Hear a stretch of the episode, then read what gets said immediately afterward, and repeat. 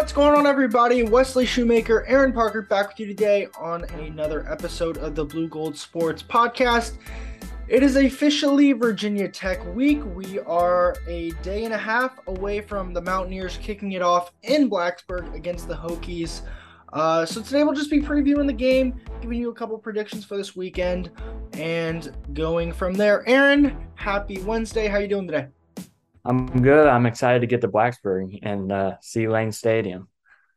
Yeah, uh, should be jumping for sure tomorrow night. Um, they've had good crowds in their first couple of home games this year, and they've been against Wofford and Boston College. We'll get into that a little bit later. First things first, though, uh, just kind of debriefing. We obviously had a podcast on Saturday for West Virginia's blowout win over Towson. Uh, big biggest takeaway for me when that from that game is just how the defense hopefully gained some confidence. They defense threw a shutout in the sense that the seven points scored were on special teams, not against the defense. And hopefully got some of those young guys, especially those young corners, Andrew Wilson Lamb, Jacolby Spells, other young guys in that secondary some work. And hopefully that helps translate over to Thursday night. Virginia Tech, in my opinion, is a lot more like Pitt than they are like Kansas in the sense that they're kind of predictable. Pitt wanted to run the ball. They ran the ball almost 40 times against West Virginia three weeks ago. And Virginia Tech's going to want to run the ball too. That's their identity. That's also Pitt's identity. And so I feel like with a more predictable quarterback like Grant Wells, which he does have some sneaky athleticism, again, we'll get into him later. Um, I just think that hopefully this defense gained some confidence. So that's one my one big takeaway from this weekend heading into Tech week. I agree with you. The uh, the defense should get some confidence against a, an opponent like Towson. And I agree with what you said about um, how Virginia Tech is more like Pitt in a sense compared to Towson and Kansas. Kansas has you know Jalon Daniels. Um, he's a very unpredictable player. Is he going to pitch it? Is he going to keep it? Is he going to throw it? Kind of thing. Although in the WVU game, seems like a lot of their touchdowns were you know passes over the middle to the tight end or the slot. But that's an unpredictable quarterback, and um, you know Virginia Tech. You know I think you know what you're going to get.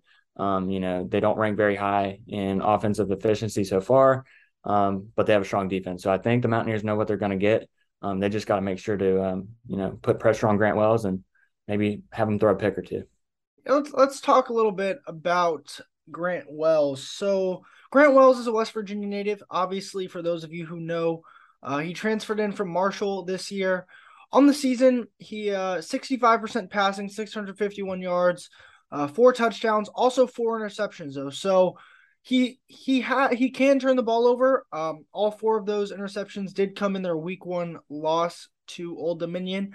Um, he's he's a guy that I feel like you could throw the card out there like, oh, he's gonna want to have his revenge game. He uh, went out, obviously said West Virginia never re- really recruited him. I think that would have been Dana's staff, I assume, um, back yeah. then who would have been responsible for recruiting them. And let's be real, at the time, you had guys like freaking Will Grier in there. So I'm not sure how much recruiting of a quarterback that ended up at Marshall and then found his way to Virginia Tech and threw four picks against Old Dominion really would have fit into that offense. But that's neither here nor there.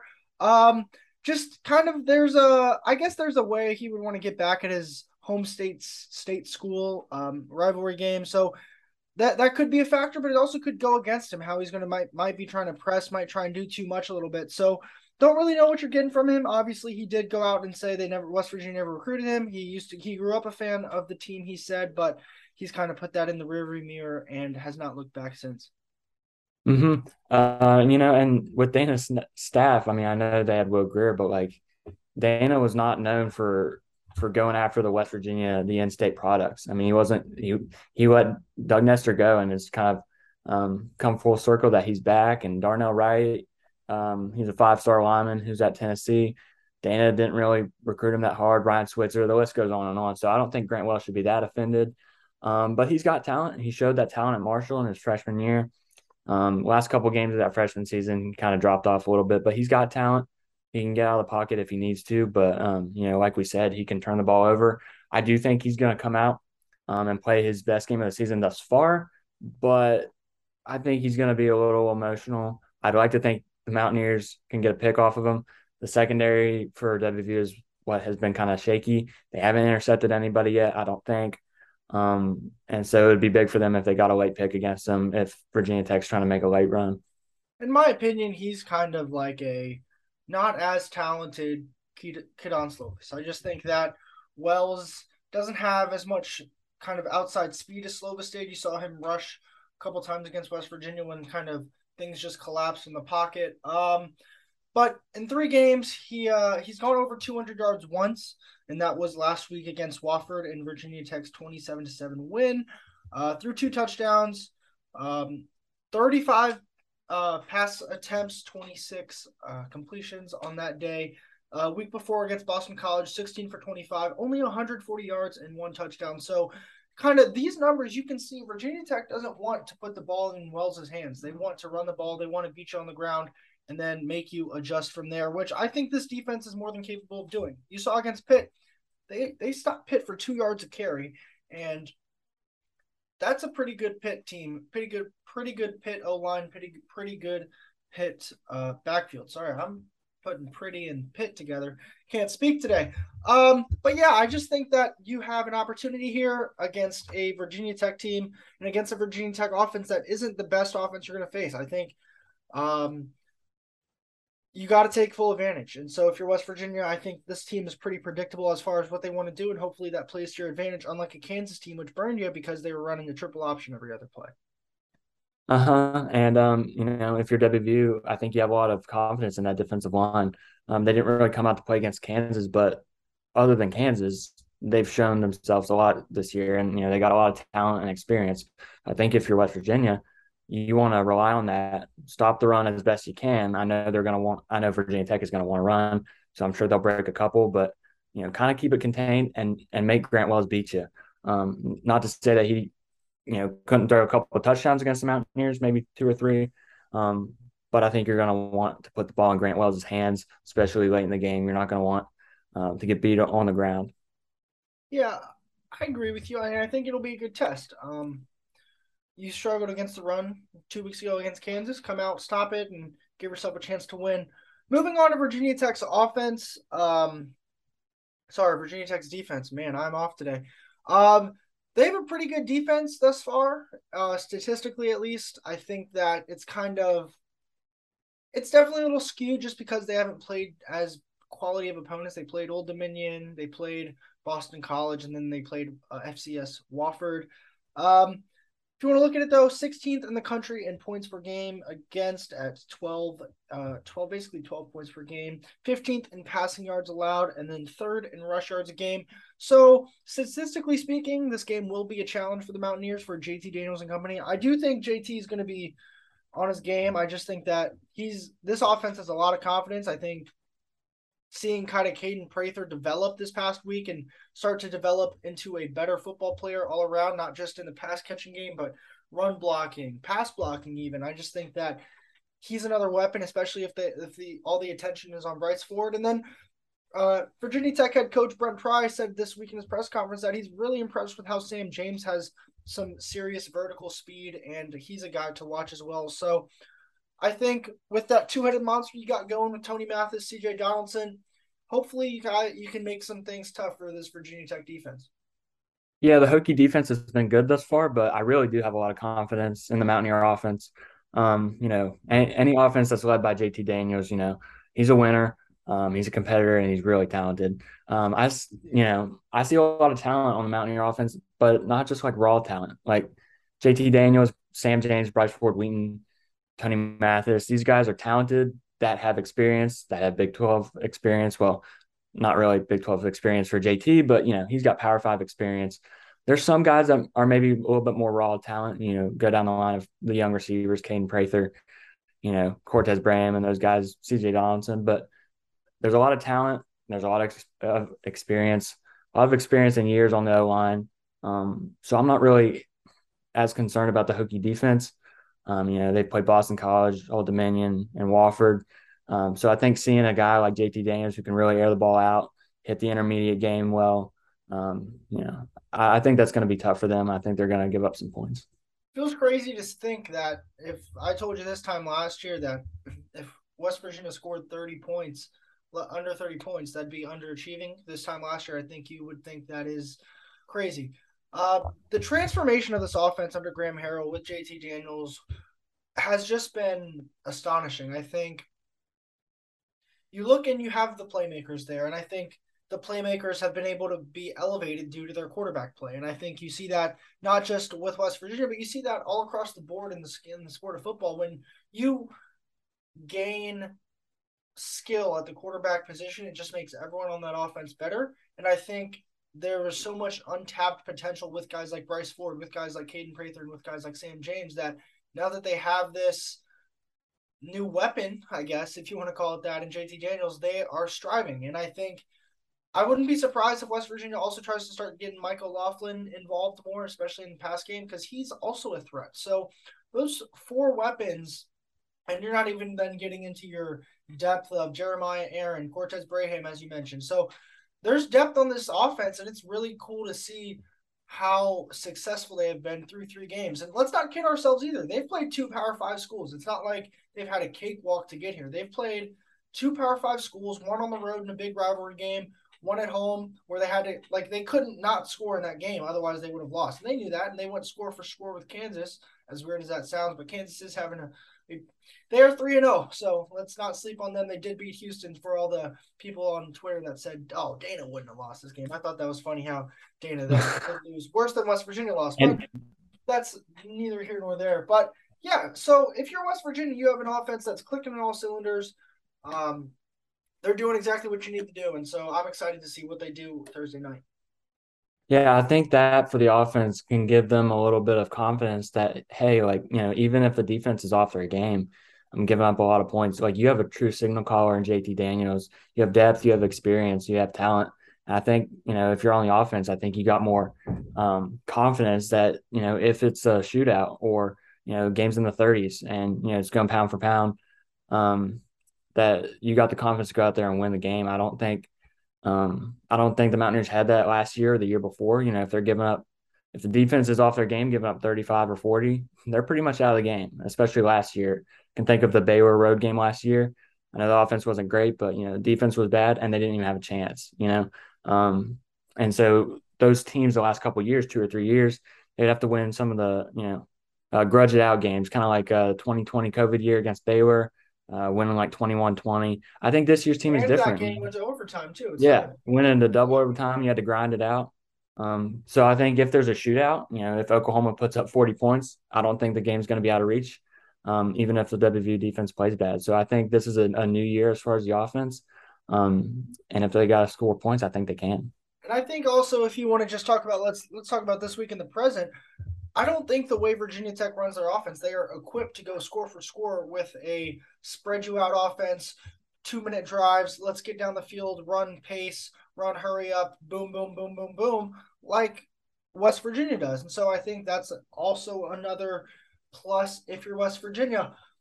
Let's talk about Virginia Tech and the magnitude of this game as a whole. I feel like there's been a lot of big games that we've talked about for Neal Brown and for this team, but in my opinion, this is the most important game of his career. Um, I wrote an article about this yesterday. It is up on bluegoldsports.com if you want to go check it out.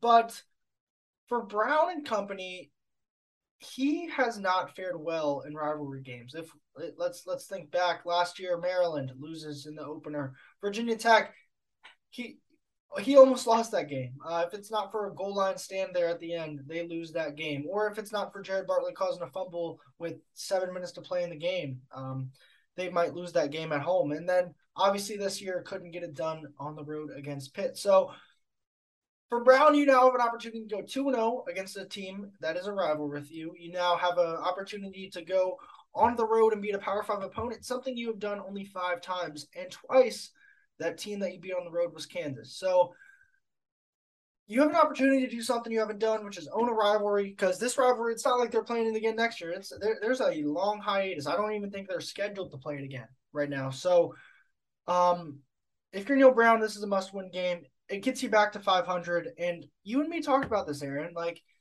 when we were back in August and we were sitting here talking about the season, we said if they're through four games and they're two and two, that's not the worst thing in the world. So you have an opportunity to be two and two, as ugly as the first couple of games were.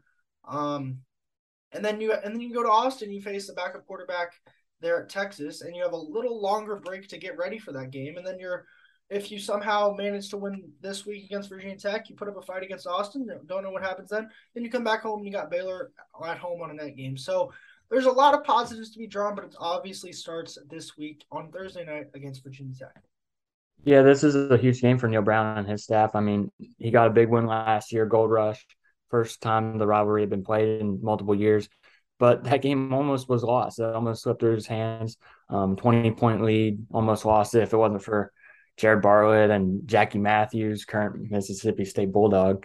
Um, but yeah, it's a big, big time rivalry for, I know for um, growing up in Southern West Virginia, um, I've heard stories about how those type of West Virginians, those type of West Virginia natives, value the Virginia Tech rivalry more than Pitt, um, just because Blacksburg is so close to areas like you know Princeton and you know the, the lower part of the state. You know even Charleston's, um, I think probably probably on the borderline, but um, it's a big time rivalry. If you go 0 and 2 in rivalries this year and start at one and three, um, I just I don't see how you cannot lose the fan base at that point if he hasn't lost them already.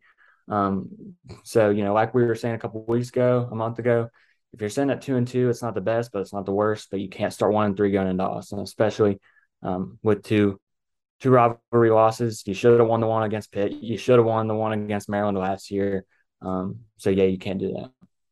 Yeah, I think that everything you said is so true. I think you can't be one and three and have two losses be in your rivalry games on the road and you just can't be one and three. Like that's also the moral of the story. You can't be one and three heading into the rest of your conference schedule.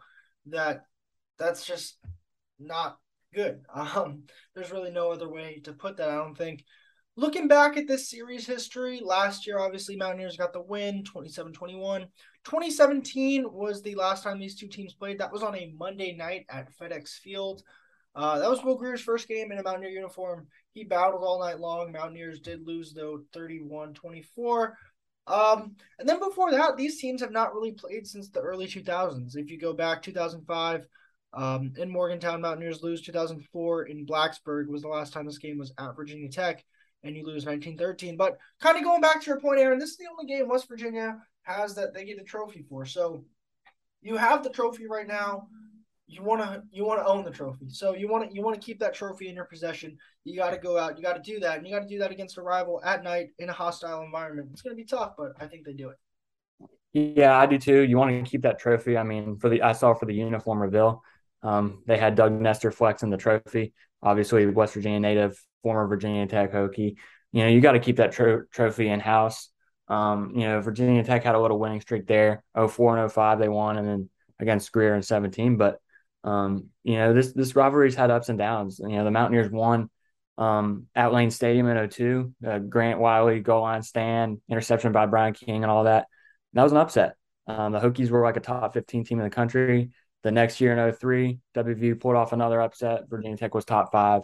So this this rivalry does have a lot of ups and downs. Maybe not quite as much as the WVU Pitt rivalry, um, but you can see the upset in this rivalry. And I think the Mountaineers, obviously, they're not going to take Virginia Tech lightly, but um, they shouldn't take the fact that it's going to be, you know, a nice atmosphere there. It's going to be kind of hostile. Um, they can't take that for granted, um, you know, and I think they want to keep the trophy in house. I mean, saw the bookstore yesterday. They're selling shirts that say Black Diamond Trophy Champions 2003. So, I mean, if they're selling those, I think you want a more recent one than that. Yeah, it's, excuse me, there's there's games you circle on your calendar, and despite this not being the backyard brawl, this not having the whole hoopla that that game did, um, it's still a big game. It's still a big time play. Uh, Dante Stills, he kind of said it best. I think he was talking about this week about the atmosphere. He said, "I don't think there's any noise that can really kind of imitate the noise that you're going to get there, but he says it's going to be electric, and he's ready for it. But uh, it's it's it's something he wants to go against. And the Virginia Tech head coach Brent Pry, he wants their fans there early. He urged his fans in his press conference to get there early, be ready to go, be ready to rock. And when Enter Sandman plays, that place will be jumping, and I'm sure some Mountaineers will be there jumping too. And I expect there to be Mountaineer fans. I don't think there's as large of a Mountaineer contingent that will be at Pitt for for sure though, but I do expect there to be probably about 10, 15% Mountaineer fans there. Yeah, I'd hope so. Um, I think in our a couple podcasts ago, I think I mentioned that um, I feel like it'll be a little bit like last year with Mountaineer Field. um, you know, Mountaineers will have their little nook of uh, you know the tickets that went on sale through the university. Um, but I do think there'll be WVU fans that go to the secondary market and get some tickets. Um, but I just don't think it's going to be anything like the game at, at um, Acrisure Stadium, where you know basically all the upper upper bowl of Heinz Field or whatever you want to call it was uh, on the secondary market. So a lot of WVU fans swooped those up. Um, I, I, still think it's going to be a lot of Hokie fans. Um, WVU fans will have their nook and they'll have a little bit sprinkled in there. Um, but hopefully it'll be enough to um, you know get a little momentum going. I think last year, last year I was on the field for that Virginia Tech game and I saw a lot of not a lot, but I saw Virginia Tech fans just kind of scattered, um, even near the student section. So um, hopefully that doesn't get dangerous or anything. But I don't think it's a um, the kind of rivalry like WVU Pitt where fights would break out. Yeah, West Virginia, they do have students going on buses. I know. Um, I think saying 100 students are going.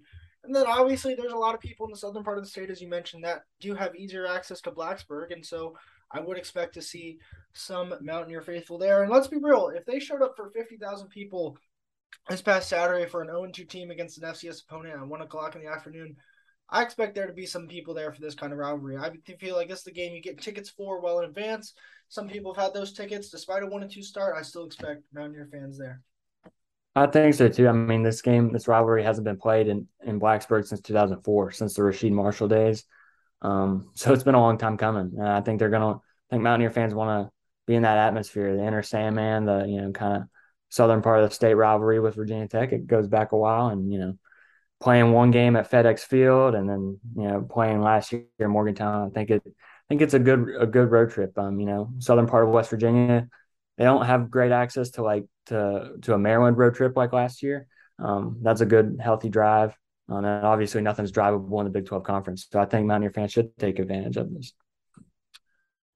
You got anything else on tech or you want to get two picks for this week? Oh, we'll get into picks. I'm not not as confident about Virginia Tech. So on the season, you are nine and three. I am seven and five. I do have some ground to make up but it is only week four. So here we go. Four games this week. Let's start out of conference. Um, ACC matchup Clemson, Wake Forest. In Wake, uh, could get interesting. You go first. I'm gonna go Wake. Uh, I have no idea why, um, but um, they've been good over the last two years, and um, I'm not I'm not too confident in Clemson starter DJ. I don't even know how to say it. Yeah, DJU. Uh, I'm not too confident in him. In him, it's at Wake. I'll go Demon Deacons. Yeah, it's at Wake. Wake got their quarterback back. I'm not I forget his name off the top of my head. Um, Sam. Something. It's we we you know who he is, and so do I. I just forget his name. I'm gonna go Clemson. Um, I just try got to make up win somewhere, so I'm gonna play. Sam Hartman. Yep, yeah. Sam Hartman. He was so he was hurt and he or he was sick or something, and he finally got medically cleared. I think he had something wrong with his heart, and he got yeah. medically cleared, and he put up a show against Vandy. And this week offense is scary with him at the helm, but I'm gonna take Clemson. Got to make up win somehow. Florida, Tennessee. I'll go first. It's in Tennessee. Florida lost to Kentucky. I think that is a hard place to play. I'm gonna take Tennessee at home. Mm. I don't know. Uh, let's go Florida. I don't know. Uh, I like their quarterback, but yeah, they did just lose at home to Kentucky. I know nothing about Tennessee, so I'm gonna go. I'm gonna go Florida. All I know I, is might, I might regret that. All I know is Tennessee beat Pitt. Um, Arkansas A and M in Jerry World in Dallas. A&M got the win they desperately needed last week. Arkansas is a good team. SEC battle, big time stage, 7 p.m. Eastern kick. I'm hesitant to go with the Aggies, but I just think I will. I just think they have serious talent and they got something to prove still. So I'm going to go with Texas A&M. I'm going to go A&M. They their recruiting class is ridiculous. I know some people doubt them, but I think Jimbo Fisher is a good coach, and um, I just don't. I'm not sold on Arkansas yet. They're top ten. I don't know if they deserve that. I know they're good, but I'm not sold on them yet. And then lastly, our game, West Virginia, Virginia Tech. Um, I've got the Mountaineers here. I've got them winning 34 to 21. I think this West Virginia offense seriously caused some problems for uh, Virginia Tech's defense. I really don't think it should be close for the majority of this game. I think the Mountaineers pull out early on offense, get a couple stops here, and they should be rolling. Um, rivalry games could be close, especially on the road, though. But I think I think West Virginia has complete control, start to finish, and they win this game 34-21. Yeah, so I got the same point total for the Mountaineers, but I got it even closer. I got 34-28. Um, I know analytically and what we've said, the you know WVU should should pull out early, um, and they should you know make it their game. But I've watched too many Mountaineer games in my life, especially rivalry games, especially road games. Um, I see the Mountaineers being up 13 late, maybe Grant Wells throwing a touchdown. Um, but I think the Mountaineers hold on by a, a touchdown. Yep, and that is that's going to be that. So, not the longest podcast today, though. If you did make this far, we appreciate you listening. Be sure to subscribe to us if you are watching on YouTube, or give us a follow on Spotify or Apple Podcasts. We will come to you to be determined following Virginia Tech depending on Aaron how you're doing, and I'm going down to Charleston this weekend. So we will figure something out. In the meantime, thank you for listening. I'm Wesley Shoemaker, joined by the one and only Aaron Parker, and this is the Blue Gold Sports Podcast.